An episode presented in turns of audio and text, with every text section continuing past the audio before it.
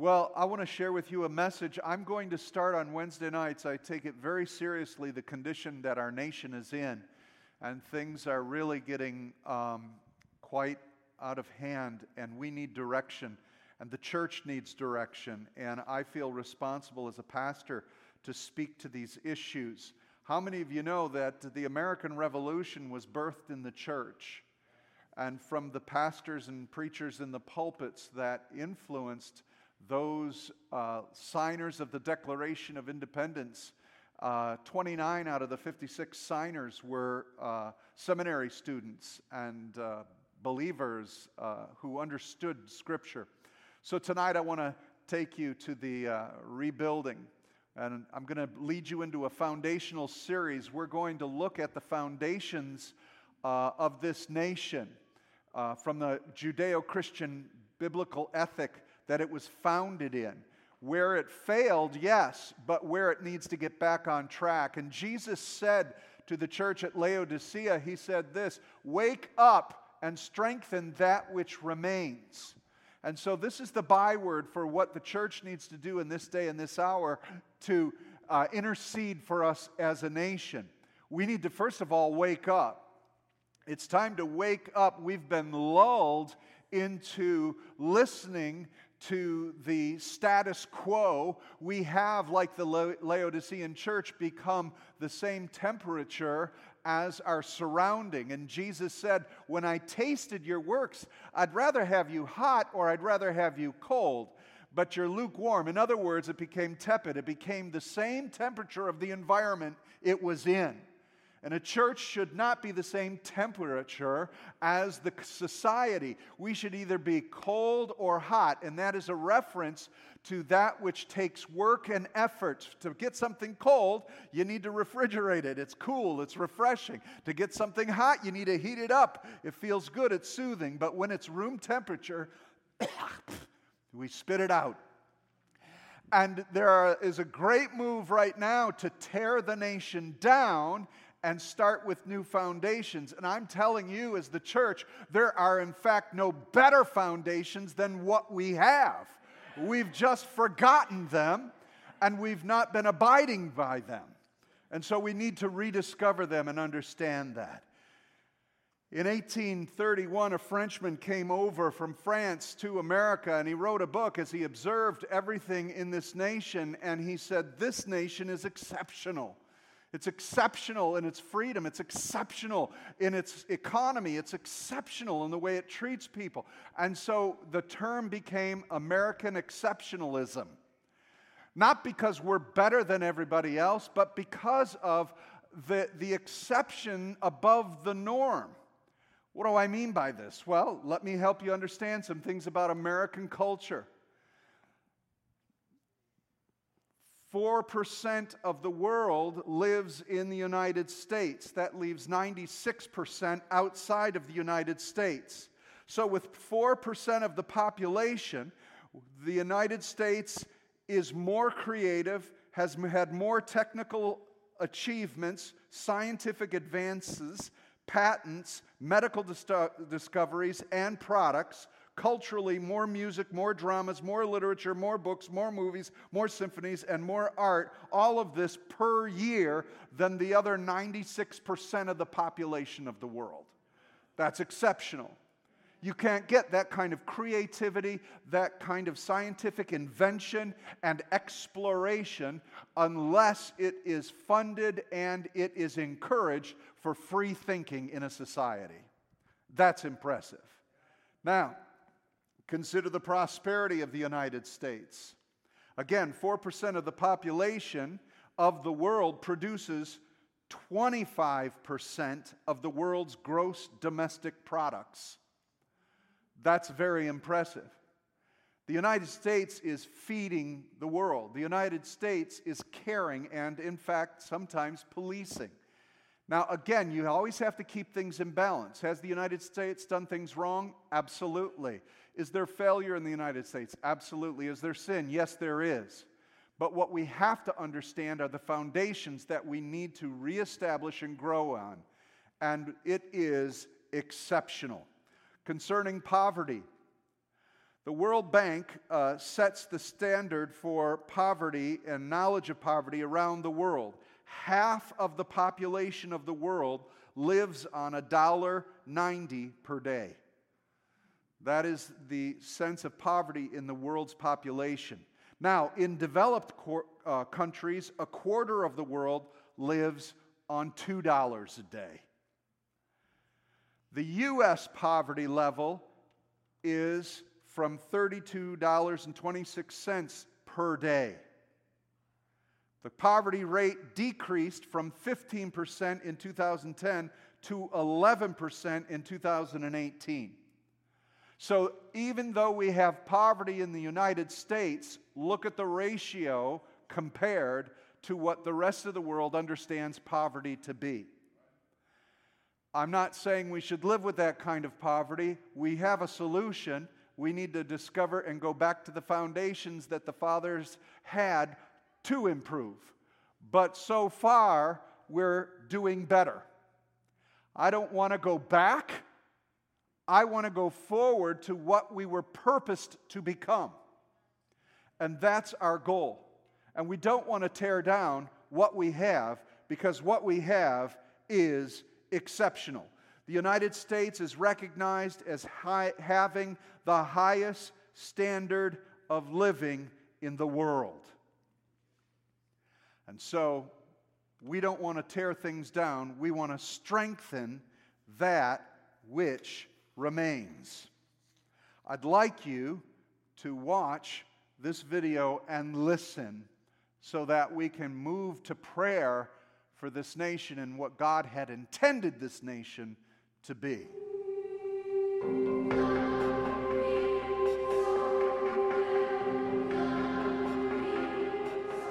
American exceptionalism. What is it? Depending on who you ask, you'll get a variety of definitions though by and large it is the idea that America is exceptionally good. But is America exceptionally good? Perhaps it once was, but is it still the exception of national goodness? Let's take a look at a few statistics and find out where the world's last best hope really stands. America has the highest STD infection rate in the entire industrialized world. The United States has the highest teen pregnancy rate in the entire industrialized world. It has been estimated that 89% of all pornography is produced in the United States. America has the highest divorce rate in the world. The United States has the highest abortion rate in the Western world, with more than 56 million babies aborted since 1973. The number of American babies killed by abortion each year is roughly equal to the number of U.S. military deaths that have occurred in all of the wars that the United States has ever been involved in combined. And speaking of soldiers, the number of active members of the U.S. military that kill themselves each year now exceeds the number that are dying on the battlefield. America has the highest incarceration rate and the largest total prison population in the entire world by a wide margin. Children in the United States are three times more likely to be prescribed antidepressants than children in Europe are. America has the highest rate of illegal drug use on the entire planet. Of all the major industrialized nations, America is the most obese. Corruption is rampant throughout our society. In fact, America leads the world in money given to fake charities. According to the US Census Bureau, the number of Americans with no religion more than doubled between 1990 and 2008. In 2 Chronicles chapter 7, the Lord gave a warning to King Solomon and the people of Israel. Let's see if we, as Americans, can find our nation in this warning. And the Lord appeared to Solomon by night and said unto him, I have heard thy prayer and have chosen this place for an house of sacrifice. If I shut up heaven that there be no rain, or if I command the locusts to devour the land, or if I send pestilence among my people, if my people, which are called by my name, shall humble themselves and pray, and seek my face, and turn from their wicked ways, then I will hear from heaven, and will forgive their sin, and will heal their land. Now mine eyes shall be open, and mine ears attend unto the prayer that is made in this place. America is in a challenging time. Is it too late for us to recover what we've lost? Well, as long as we, the people of God, are here with breath in our lungs and a desire to change and do right, I believe we can see our land healed. All we must do is humble ourselves, pray, seek the face of God, and turn from our wicked way. Now join me as we pray for our nation. Amen. So, what happens with a nation that is so prosperous, it moves into sin? It's so blessed, it forgets where the blessings come from. And it departs from the Lord and it moves into self gratification instead of lifting up the Lord. This is what the problem has been. We've been so blessed that we've forgotten to continue to serve God, and we mistreat each other and the values of life. And so, what I want to do is strengthen that which remains. We have a constitution in this nation that is 244 years old. The average length of a nation's constitution is 17 years. The changes of wars and so forth uh, switch co- um, uh, constitutions and ratifications of certain governments of all the different nations. But no nation on the planet has ever existed under one constitution for 244 years. Again, exceptional. But again, there are many who are trying to get rid of it, throw it out, say it's antiquated and no good. What we have on the books for our laws honor God and are supposed to bless the people of the nation.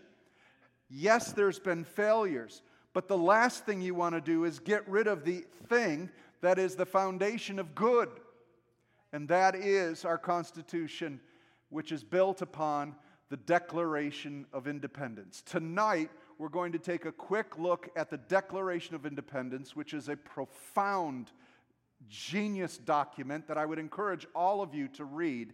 And at one time in schools, you were to memorize it. And unfortunately, it's been lost. Every civil rights leader, every president studied this document because it is the road to a healthy society. Now, let's look at what Thomas Jefferson said as he penned the Declaration. There was a committee of four that was assigned to put together the Declaration of Independence as its intent uh, to establish these United States, 13 colonies, to break away from Britain.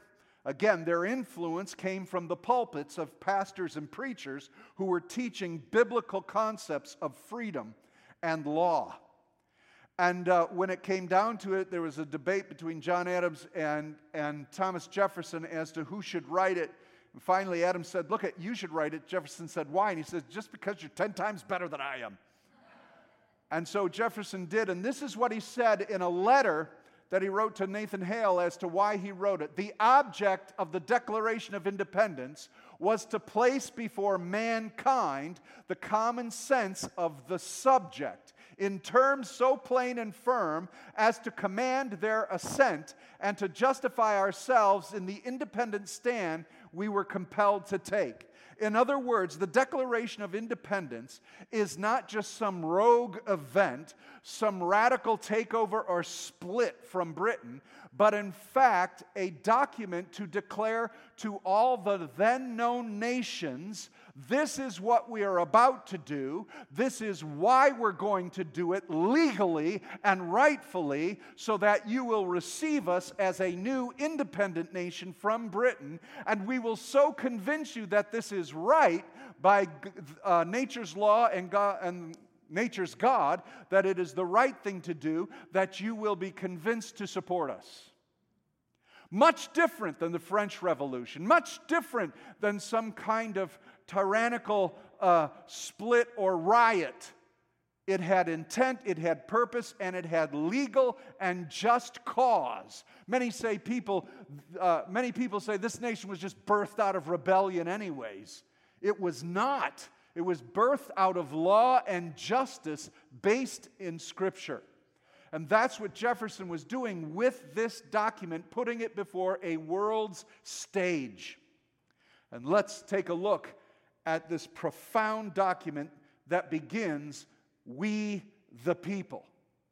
That is so radical to world governments and to the necessary need for freedom that the people are the ones who are going to decide how to run their nation. It is broken up into three sections the declaration, in other words, why we are doing what we're doing. Secondly, the demonstration, after they explain the six principles as to why we are separating from Britain as a nation and starting our own government. After those six principles, the demonstration is they list 27 of King George's abuses against those United States. And at the end are the dedications. We are dedicated to conclude and, resol- and make resolution as to why we will do what we're going to do. So it's based on six principles. I will not bore you, I'll move quickly through them. But as people who are supposed to be praying. I called you to prayer Sunday. The Holy Spirit's calling to prayer. I got a bunch of phone calls and a bunch of texts and emails. Pastor, the prophets are saying the same thing you said. The pastors are preaching the same things you said. Do you think somebody's trying to get a message to the church? God is calling his people to prayer. And what we need to pray is to bring back the foundations we were built on wake up and strengthen that which remains. Because if we will do not do this, they will no longer remain. We have an opportunity here. So here are the six declarations. You must remember, this is called the unanimous Declaration of Independence of these 13 states. Unanimous. Everyone agreed to these six foundational points of the Declaration of Independence. It's unanimous. Number one, there is a creator God. Can you see where we went wrong after years? There is a creator God. Number two, there are moral laws by which all people operate. Number three, they all people have inalienable rights. We'll look at what that means. Government exists to protect these inalienable rights. The majority shall have a vote of the people, we the people, and have a right to create new government and speak to the laws that are on the books. Let's break them down one by one very quickly for you. There is a creator God. Let me read to you what it says. When, in the course of human events, it becomes necessary for one people to dissolve the political bands which have connected them with another, and to assume among the powers of the earth the separate and equal station to which the laws of nature and nature's God entitle them, a decent respect to the opinions of mankind requires that they should declare the causes which impel them to the separation. Brilliant. In other words, to the world stage, in order to gain your respect and for you to understand, there comes a time when we have to break away from government and rulers that are no longer practicing what is evident in nature and from nature's God. And we're laying this before you. So he goes on to say this that we hold these truths to be self evident that all men are created equal, that they are endowed by their Creator with certain unalienable rights. So the first point is this there is a God who governs the world and the universe. He is a God of order, He is a God of law, He is a God of justice. Therefore, if we will obey nature's laws and the God of nature, we will do well. When governments break nature's laws and nature's God's rule, we will fail as a people. So, nature's law, the uh, founders believed in what is called natural law. And uh, there are many uh, in debates in the Supreme Court, they'll be asked, Do you believe in natural law? I remember Clarence Thomas is uh, a Christian and a believer and believes in natural law, and it almost caused him not to become uh, Chief Justice uh, uh, among, some other scandals that uh, were perpetrated against him. But what are nature's laws? Well, they're self evident that life matters, it's valuable. You want to violate nature's law? Kill human fetuses in the womb. That is against nature's law. No other animals do this. No other species do this. They don't kill their babies. Natural law. There's natural law to the sexes. There's male and female, created for sexual intimacy. And so that's why the early uh, founding fathers had sodomy laws. It's against the natural order of things and nature's law. Again, if you can get rid of the creator, what can you change? Nature. And we are in the midst of changing what is natural law. And that's what's happening, isn't it? And God is the Lord over all things, and He has endowed us with moral law. And that's the second point moral laws, the laws of nature and nature's God. Now, people find this completely outdated because, of course, science has proven that there is no God. Really? Science hasn't proven much. What science does is observe what is. That's what science does. And what science has observed and proven is that the further you go out into the universe or deeper into the microscopes, you will find order. And you will find symmetry and you will find purpose. And this is the law and the orders of nature and nature's God.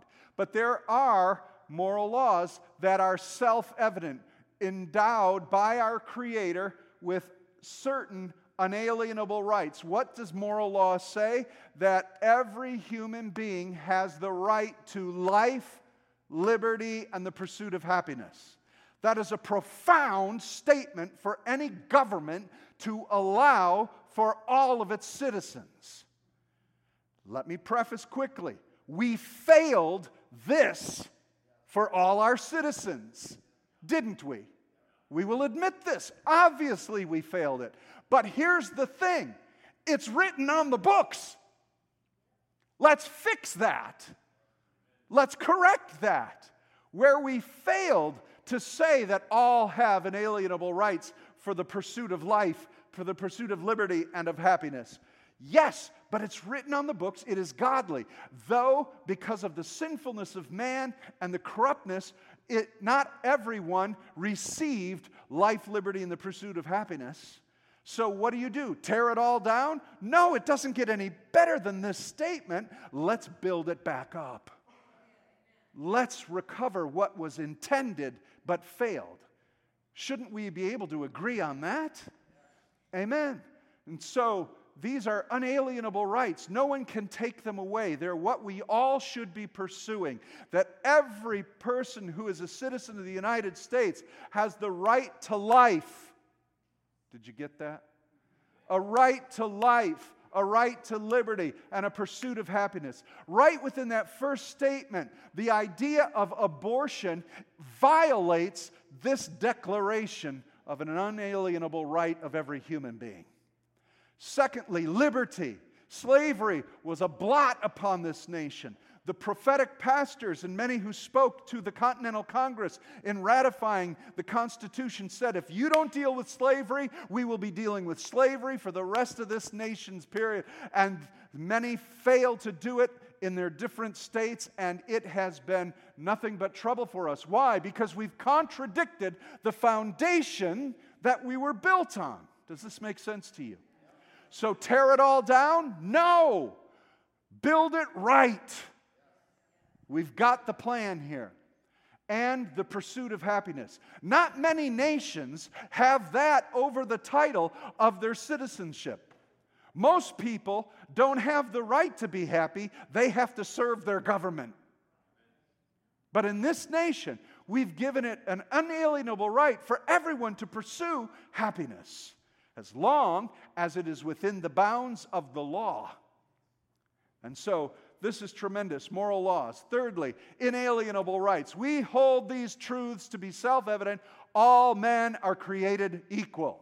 Now, that word men is in the sense of all human beings, men and women, okay? And so we are all created equal. That means we have the equal pursuit of life, liberty, and happiness. Again, uh, this is what it says in our founding documents, but we didn't see it carried out properly, did we? And so that has to be fixed. That has to be corrected. Absolutely. And we've had brave men and women who have shown this. Not only just different races, but even gender. Women were treated certain ways and so forth, right? Throughout the years. But what we have to do is move to what this should look like. That's our goal. So we have to protect these inalienable rights. We go on. Government should protect these rights. That's why a government exists. In fact, the concept is this that the more people are responsible to God, the less government you need. Does this make sense to you? Because God governs individuals' lives. Whether you're Catholic or Protestant or Jewish, even Muslim, whatever your religion is, to believe that there is a God, you will behave properly and treat others if your religion backs that up. But what happens to ungodly people who don't follow God's law and order, their pursuit of happiness has no bounds, therefore, the government has to build them in. So typically, that's why communism has such a strong arm of government that polices the media, polices freedom of speech, polices its, its uh, right to bear arms, and polices its citizens because the government is in control because there is no self control based on faith to God. Does that make sense to you? And so that's why the church needs to wake up in this hour and promote faith in God and personal responsibility. The church can't act like the world. The church shouldn't look as sinful as the world because that's only begging for more government control. So we're saying that the reason our government exists is so that it will keep these truths evident that there is a creator God, there are moral laws, and we all have inalienable rights. When the government begins to trample on those rights, something's out of whack. And that's why they broke away from King George. Fifth, democratic vote. It says in the Declaration, deriving their just powers from the consent of the governed. What a radical concept of a democratic republic. The reason we call it a republic is because we have representatives who represent our vote. We have to be careful with democracy. Pure democracy is mob mentality. If it's just whoever has the most votes wins, there are a number of states who have more people in their population than other states, and three states within the United States could run the entire government. But that's why they developed the Electoral College and the ability to split the votes to democratically uh, represent all the people of all the states. You're getting a civics lesson, but it's about time because they don't do it in school anymore. Amen? So, again, it's our responsibility. Do you know that right now the, there are more people who believe in the right to life than abortion? So, why hasn't it been overturned? Because the people who believe in the right to life don't vote. What an atrocity. We're supposed to be governing, and instead, mobs looting and crashing and burning are getting a bigger vote. And so, we've got to get out there and do what our Constitution says. Last of all, democratic vote is this whenever any form of government becomes destructive of these ends, the six principles, it is the right of the people to alter or to abolish it and to institute new government as to them shall seem most likely to affect their safety and their happiness. In other words, we have the right to make amendments to the Constitution. We have a right through votes to change laws. Uh, that's genius. That's wonderful. And so we do that. But what happens is if we do not represent our position well, it will be taken away by those opposed to it. And Christianity, may I dare say, has not well represented the kingdom of God in these last 50 to 60 years. We've lost the foundational teaching. As things have prospered and prospered, the church has got caught up, even sanctifying the, the ideology of prosperity to the place where now we're all just so blessed and all so blessed and all so blessed, like Laodicea. When Jesus tasted the works of the church at that day, he said, You're wretched, naked, and blind and poor. Spiritually, but they were the richest church in their community. So we've got to do something. We do because it's built into our Constitution. We can amend the laws. We can right what has been wrong. We can fix the racism. We can fix the, the uh, uh, cheating and the lying. We can fix the, the false media and so forth. But we have to vote. We have to have a voice. Amen? We need to do this. I believe more than anything that there are two basic national sins that the church must call the country into repentance. If my people, who are called by my name, what? Will humble themselves and repent. Right? There are two national sins. Number one, godlessness, and number two, consumption and prosperity. Gluttony. These are our national sins. They're in the church. Much of the church is not preaching the gospel. Much of the church is marketing a hip Jesus to try to get people to like him and try to get people to get into some Christianese, which, which really isn't the gospel at all. The gospel begins at the cross, which calls all men to repentance because all people are sinners. Pastor, I can't get people to come to church for that. You will get the people who want to be saved. You can fill a crowd, you can get a crowd in a room. People do it all the time. But that's not the gospel.